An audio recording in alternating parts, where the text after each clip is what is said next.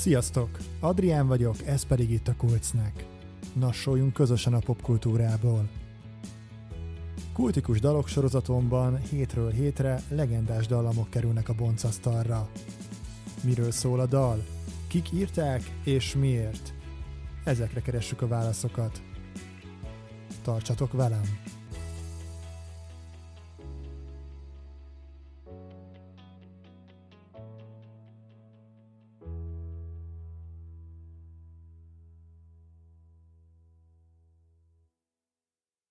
Jó reggelt, Vietnám!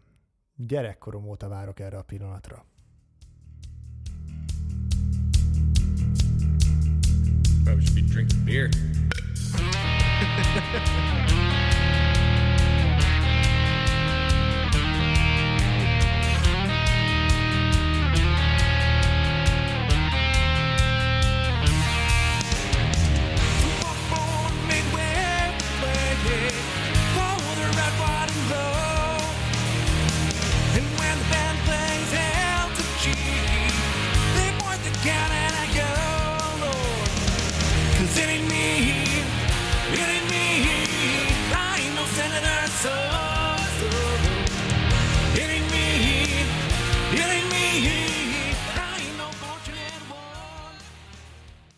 Nem múlhat el úgy egy év, hogy ne nézzem meg a Forrest Gumpot. Ez az 1994-es remekmű nem csak filmművészeti szempontból az egyik kedvencem. Tom Hanks zseniálisan alakítja Forrest karakterét, aki egy nem túl okos, ugyanakkor gyermek ilyen tiszta jó ember, idealizált típusát jeleníti meg. A film olyan mindannyiunkat foglalkoztató témákat feszeget, mint az Istenhez, a halálunkhoz és a sorsunkhoz való viszony. Forrest Gump karakterének egyik alapvető paradoxona, hogy az enyhén értelmi sérült ember az életben egyébként rendkívüli sikereket ér el. Története során pedig a körülvevő személyek is komoly üzeneteket hordoznak számunkra. Jenny nem csak a nagy szerelmet ábrázolja, hanem egy olyan nőt, akiben a gyermekkori szexuális bántalmazás miatt megtört a bizalom, és folyamatosan menekül. Elsősorban Forrest szeretete elől. Majd mikor lelkileg meggyógyul, akkor pedig fizikailag betegszik meg. De érdemes Dan hadnagy karakterét is elemezni, aki Istennel vagy a sorssal küzd, amiért nem halatott hősi halált. A film számos ikonikus jelenetet, illetve mondatot adott az utókor részére. Ki ne ismerné a mama által mondott örök igazságot, az élet olyan, mint egy doboz bombon, sosem tudhatod, mit veszel ki belőle. Na és azt is megtanultuk, hogy a rák hányféleképpen kerülhet az asztalra. Viszont számomra már az első nézésekor is feltűnt, hogy a film brutálisan erős soundtrackkel rendelkezik. Szemezgessünk is az előadók névsorából. Elvis Presley, Aretha Franklin, Joan Baez, The Mamas and the Papas, The Doors, Simon and Garfunkel, Jefferson Airplane, Scott McKenzie, Fleetwood Mac, ah, és még lehetne sorolni. A listán találjuk a Creedence Clearwater Revival-t is, akinek a Fortunate Sun szolgáltatta a háttérzenéjét Forest Vietnámba érkezésének. Ez pedig nem egy egyedi választás volt Robert Zemeckis rendezőtől. Sőt, nem is ő használta elsőként a zenekar dalát a vietnámi háború aláfestéseként. Ez 1994-re már bevett szokássá vált filmes körökben. Lényegében egyfajta filmes közhelyé vált. De miért pont a Creedence Clearwater Revival lett a vietnámi háborús filmek zenéje? A jelenség egy olyan filmmel kezdődött, amely szó szerint egy Creedence dalról kapta a nevét. 1978-ban Nick Nolte és Michael Moriarty szerepelt a Who Will Stop the Rain című drámában, amely egy háborús tudósítóról szól, aki Vietnámból az USA-ba próbál heroin csempészni. A filmzenét három Creedence szám képviselte. Proud Mary, Hey Tonight és természetesen a címadó Who Will Stop the Rain. Aztán 1979-ben Francis Ford Coppola Apokalipszis Most című vietnámi háborús eposza folytatta a sort. Majd egy évtizeddel később a tendencia folyamatosan növekedett. A 80-as években és a 90-es évek elején a zenei supervisorok előszeretettel használták betétzeneként a Creedence-t. Ennek több oka is volt. Egyrészt a zene jogilag könnyen megszerezhetővé vált, mert Fogerty lemondott a Fantasy Records részére a teljesztési jogokról. Ezt a döntését a zenekar énekese később nagyon is megbánta. A másik pedig kulturális szempont. A zenekar dalai egyfajta nosztalgikus atmoszférát teremtettek, amivel a nézők azonnal a 60-as évek végére vagy a 70-es évek elejére helyezték el a jeleneteket. Éppen ezért rengeteg nem Vietnámmal kapcsolatos film használja a Creedence dalokat ilyen jellegű, úgymond helyezés céljából. A Creedence Clearwater Revival 1967-ben alakult amerikai rockzenekar volt. A zenekart John Fogerty énekes, gitáros dalszerző, testvére Tom Fogerty ritmusgitáros, Stu Cook basszusgitáros, valamint Doug Clifford dobos alkotta. Zenei stílusukra leginkább a roots rock és a swamp rock stílus megjelöléseket alkalmazzák, de country, blues és rock and roll elemek is felelhetőek a dalaikban. A zenekar igazán produktív volt. Hét album négy év alatt. Csak az 1969-es évben kiadtak három nagy lemezt és kevesebb mint öt évvel a Creedence születése után fel is oszlottak. De úgy tűnik, hogy a zenekar karrierének rövidsége nem jelentett akadályt abban, hogy egy hiperspecifikus korszak kulturális avatárjává váljon. Egy különösen viharos időszaknak, amelyet folyamatosan ábrázolnak a képernyőn. Ha 1968 és 71 között játszódó filmet viszel a vászonra, akkor miért ne választanád annak az ikonikus együttesnek a zenéit, amelynek slágerei ebben az időszakban kerültek kiadásra? A Credence azzal büszkélkedhet, hogy immáron három rajongói generációja van. A bumosoktól kezdve, akik még emlékeznek a zenekar 60-as éveinek fénykorára,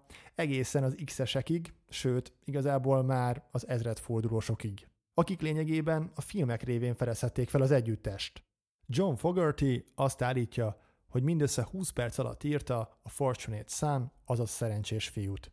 1969-et írunk, a háború pedig elérte véres csúcsát.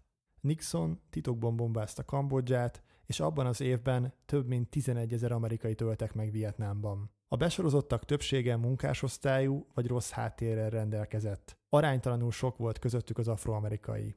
Az énekes nem rajongott Nixonért, és úgy érezte, hogy az elnökhöz közel állók preferenciális bánásmódban részesülnek a katonai szolgálat elkerülése érdekében. Folyamatosan lehetett arról hallani, hogy ennek a szenátornak vagy annak a kongresszusi képviselőnek a fiai halasztást kaptak a katonaságtól. Nem érintette őket az, amit szüleik robbantottak ki és tartottak fent. A dal a háború osztály különbségeit boncolgatja. Ez a dal felszólalt a vietnámi háború ellen, de támogatta az ott harcoló katonákat. Mint sok Credence rajongó, a legtöbb katona is a munkásosztályból jött, és azért volt ott, mert nem voltak olyan kapcsolataik, amelyek által elkerülhették volna a besorozást. A dal az egyik ilyen ember szemszögéből éneklik, aki végül azért harcol, mert nem a szenátor fia. Fogarty soha nem fogadta el a politikusok igazolását ehhez a megnyerhetetlen háborúhoz. Az én generációm úgy gondolta, hogy ez a leghaszontalanabb harc, amelybe hazánk részt vehet, és tehetetlenek voltunk megállítani ezt a hülyeséget. De tiltakozásokon, zenén és mindenem más keresztül próbáltuk. Egyre inkább kezdett világossá válni számomra, hogy a háború, és valószínűleg a legtöbb háború nem a zászlóról szól, hanem gazdag, nagyhatalmú emberek nagyon kis csoportjáról, akik képesek egy nemzetet hadba küldeni valamilyen általuk létrehozott mítoszért. Ez úgymond hazafiságba burkolódzik, de alapvetően pénzről és profitról szól. Hasonlóan Bruce Springsteen Born in the USA dalához a szerencsés fiút is gyakran tévesen értelmezik hazafias himnusznak. Ez az egyik első tiltakozó dal, amely azt állítja, hogy leginkább a szegények vívják a háborúkat. Az iraki háború idején a System of a Down BIOB című dala foglalkozott ezzel a témával. George Bush, az Egyesült Államok volt elnökét gyakran szerencsés fiúnak tartják mivel kihasználta azokat az előnyöket, amelyek egy hatalmas politikai családban való felnövekedéssel jártak, és ami segítette elkerülni a harcokat. Schlusspoén, hogy magát ezt a besorolás mentességet egy Szerencsés fiú című könyv tárgyalja. Felmerül a kérdés, vajon a Credence valóban népszerű volt-e a katonák között? Talán. Meredith Lear történész a vietnámi háborús szokásokról szóló könyvében azzal érvel, hogy a zenét széles körben használták a csapatok moráljának javítására. A legtöbb csapat hozzáfértett a rádióhoz, és 1969-re az amerikai katonák egyharmada napi 5 óránál többet is hallgatta a rádiót. Feltételezhetően a Credence kiemelt műsoridőt kapott. Emlékiratában Fogarty leírja, hogy a 90-es években köszönetet mondott neki egy vietnámi veterán, aki elmondta, hogy alakulata rendszeresen játszotta a Credence-t a harcra való felkészülés érdekében. Méghozzá a Bad Moon Rising című dallal tüzelték fel magukat a dzsungelbe való indulás előtt.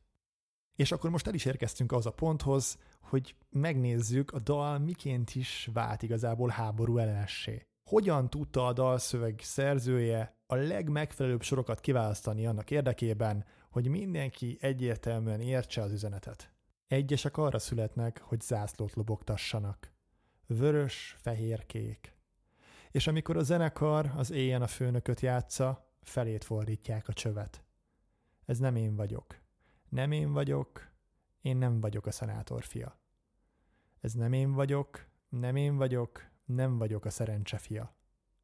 Sam bácsi azt mondja, na de várjunk, ki is az a Sam bácsi? Az Uncle Sam, a Sam bácsi kifejezést gyakran használják az USA szinonimájaként. Főleg a kormányt próbálják ezzel megjelölni. Az Uncle Sam needs, a Sam nagybácsinak szüksége van, kifejezés folyamatosan felbukkan a kritikákban és szatírákban.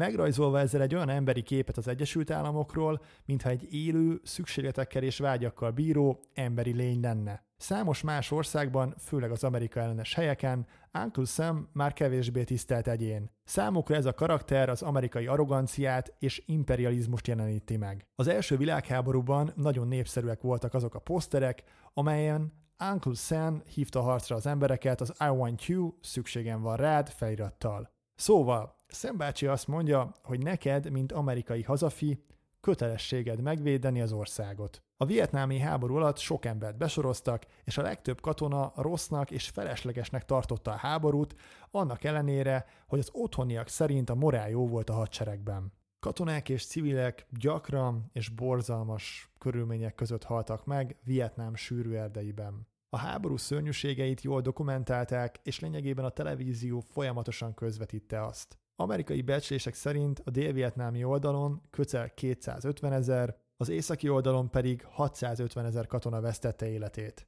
A Vietnám által 1995-ben közétett statisztikák szerint körülbelül 1 millió vietnámi katona és további 2 millió civil halt meg a háború során.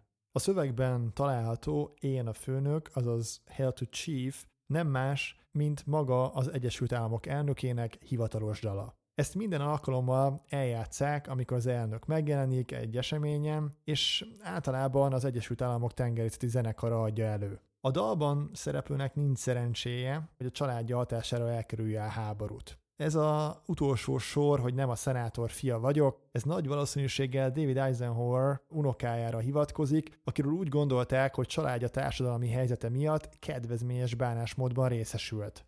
Egyesek ezüstkanállal a kezükben születnek. Ó, uram, bőségesen kiszolgálják magukat. De amikor az adóbeszedő áll az ajtó előtt, ó, uram, a házuk úgy néz ki, mint egy zsibvásár. Ez nem én vagyok. Nem én vagyok, én nem vagyok egy milliómos fia.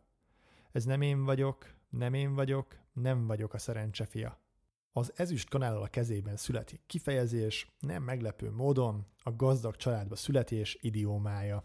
Egy olyan személyt vizualizálhatunk, aki nem nagyon ismeri a nehéz munka kifejezését. A vietnámi háború idején sok tehetős férfi titokzatos módon nem került besorozásra, ami valószínűleg a magasrangú kormánytisztviselőkkel fennálló kapcsolatuk esetleg vesztegetés miatt történt. Míg az alacsonyabb osztályok nem rendelkeztek ezzel a kiváltsággal. A dalszerző továbbá kifejti véleményét magukról a gazdagokról is. Annak elkerülése érdekében, hogy magasabb adókategóriába kerüljenek, több adót fizessenek, a gazdagok elrejtik vagyonukat ellenőrzéskor. Egyesek csillagokkal borított szemet örökölnek. Ó, háborúba küldenek téged. És amikor azt kérdett tőlük, mennyit adjunk még? Ó, csak annyit válaszolnak, hogy többet, többet, többet. Ez nem én vagyok, nem én vagyok, én nem vagyok egy katona fia. Ez nem én vagyok, nem én vagyok, nem vagyok a szerencse fia.